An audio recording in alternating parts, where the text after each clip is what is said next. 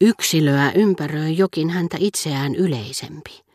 Niinpä hän ei saakaan vanhemmiltaan yksinomaan kasvonpiirteiden ja äänensävyjen tavanomaisinta ilmettä, vaan myös tiettyjä puhetapoja, valmiita lauseita, jotka ovat melkein yhtä itsetiedottomia, yhtä merkitseviä kuin äänensävy ja niin kuin sekin elämänkatsomuksen tulkkeja.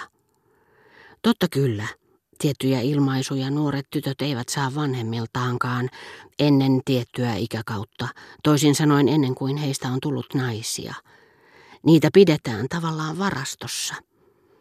Jos oli puhe esimerkiksi jonkun Elstirin ystävän tauluista, niin André, jonka hiukset olivat vielä palmikolla, ei voinut henkilökohtaisesti käyttää äitinsä ja vanhemman sisarensa harrastamaa ilmaisua mies on kuulemma hurmaava. Mutta se hetki koittaisi vielä, niin kuin myös lupa käydä Palerua jallissa.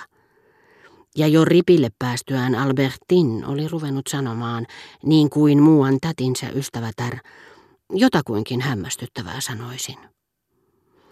Hän oli myös saanut lahjaksi tavan pyytää toistamaan, mitä hänelle sanottiin vaikuttaakseen kiinnostuneelta ja halukkaalta muodostamaan asiasta henkilökohtaisen mielipiteen. Jos hänelle kerrottiin, että jonkun taidemaalarin työt olivat korkeatasoisia tai hänen talonsa ihastuttava. Ahaa, vai ovat hänen työnsä korkeatasoisia? Hänen talonsa on siis ihastuttava. Vieläkin yleisemmin kuin perheen perintö vaikutti kotimaakunnan tarjoama herkullinen materia, josta he saivat äänensä, josta sen korostus ja sävy suoraan kumpusivat. Kun André kuivakkaasti näppäsi matalan soinnun, hän ei voinut mitään sille, että hänen soittimensa perikoorilainen kieli heläytti laulavan sävelen, joka sitä paitsi erinomaisesti sointui hänen eteläranskalaisen puhtaisiin piirteisiinsä. Ja Rosmondin alituisiin kujeisiin vastasivat hänen pohjoisen maakuntansa rakennusaineista syntyneet kasvot ja äänenpainot. Tämän maakunnan ja sen korostusta käyttelevän tytön luonteenlaadun välillä vaistosin ihastuttavan vuoropuhelun, nimenomaan vuoropuhelun enkä riitasointuja. Sellaiset eivät voisi erottaa nuorta tyttöä synnyin seudustaan. Se jatkuu hänessä.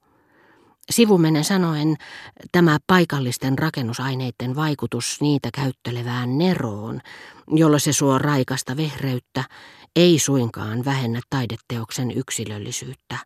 Ja olipa sitten kysymys arkkitehdin, puusepän tai muusikon työstä, se kuvastaa pienimpiä yksityiskohtia myöten taiteilijan persoonallisuuden hienoimmatkin vivahteet. Vaikka tämän onkin ollut pakko käyttää Saint-Lin vuolukiveä tai Strasbourgin punaista hiekkakiveä, vaikka hän on työssään seurannut saarnipuun nystyröitä, tai vaikka hän säveltäessään on ottanut huomioon alttoviulun kaikupohjan rikkaudet tai huilun mahdollisuuksien rajat. Tajusin sen selvästi, ja kuitenkin me puhuimme niin vähän – Rouva de Villeparisin tai Sään Luun seurassa. Olisin sanoillani osoittanut paljon suurempaa mielihyvää kuin mitä itse asiassa tunsin, sillä lähdin heidän luotaan uupuneena, väsyksissä, kun taas näiden nuorten tyttöjen keskellä loikoillessani tuntemuksieni täyteläisyys korvasi runsain mitoin harvalukuisten sanojemme köyhyyden ja kumpusi vaitiolostani ja liikkumattomuudestani onnen vuona, jonka liplattelevat laineet sammuivat tyttöjen jalkojen juureen.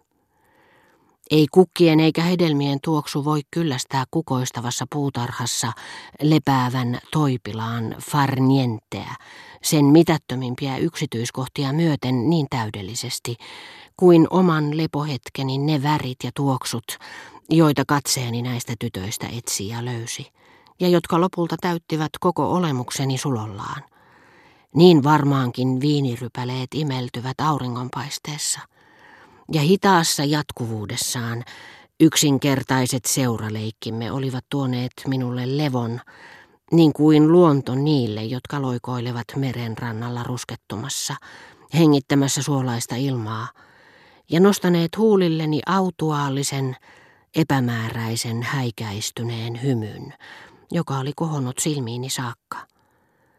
Aina joskus joku heistä herätti minussa huomaavaisuudellaan tunneväristyksiä, jotka joksikin aikaa karkottivat kauaksi haluni toisiin tyttöihin. Eräänä päivänä Albertin oli kysynyt, kenellä sattuu olemaan kynä. André oli lainannut omansa. Rosmond paperia ja Albertin oli sanonut heille, ei saa kurkistella mitä kirjoitan, että tiedätte tytöt. Piirustettuaan huolellisesti joka kirjaimen paperinpala polveaan vasten, hän oli ojentanut sen minulle sanoen, pitäkää varanne, ettei kukaan vaan näe sitä. Minä puolestani olin avannut taitetun kirjelipun ja lukenut hänen minulle osoittamansa sanat. Minä pidän teistä. Mutta sen sijaan, että riipustelisin typeryyksiä, hän huudahti kääntyen määrätietoisen näköisenä Andreen ja Rosmondin puoleen. Minun on korkea aika näyttää kirje, jonka sain Giselleltä tänä aamuna. Ajatella, että minulla on ollut se koko ajan taskussani, siitä voi vielä olla hyötyä meille kaikille. Giselle oli katsonut velvollisuudekseen lähettää ystävättärelleen siinä tarkoituksessa, että tämä näyttäisi sen muillekin kopion Certificat d'étude-tutkintoa varten kirjoittamastaan aineesta. Albertinin pelon aiheitten vaikeusasteeseen nähden olivat osoittaneet enemmän kuin oikeutetuksi ne kaksi, joiden välillä Gisellen oli täytynyt valita. Toinen kuului Sofokles kirjoittaa Rasinille Haadeksen valtakunnasta lohduttaakseen tätä Ataliin huonon menestyksen takia.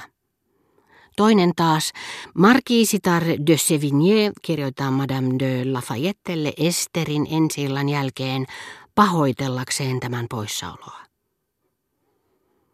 Ylitse vuotava velvollisuuden tunto, jonka oli täytynyt liikuttaa tutkintolautakuntaa, oli saanut Gisellen valitsemaan ensimmäisen ja vaikeamman näistä kahdesta, ja hän oli kirjoittanut siitä niin hienosti, että oli saanut 14 pistettä kahdestakymmenestä ynnä lautakunnan jäsenten onnittelut. Diplomiinsa hän olisi saanut kiitosmaininnan, ellei olisi reputtanut espanjan kielen kokeessa.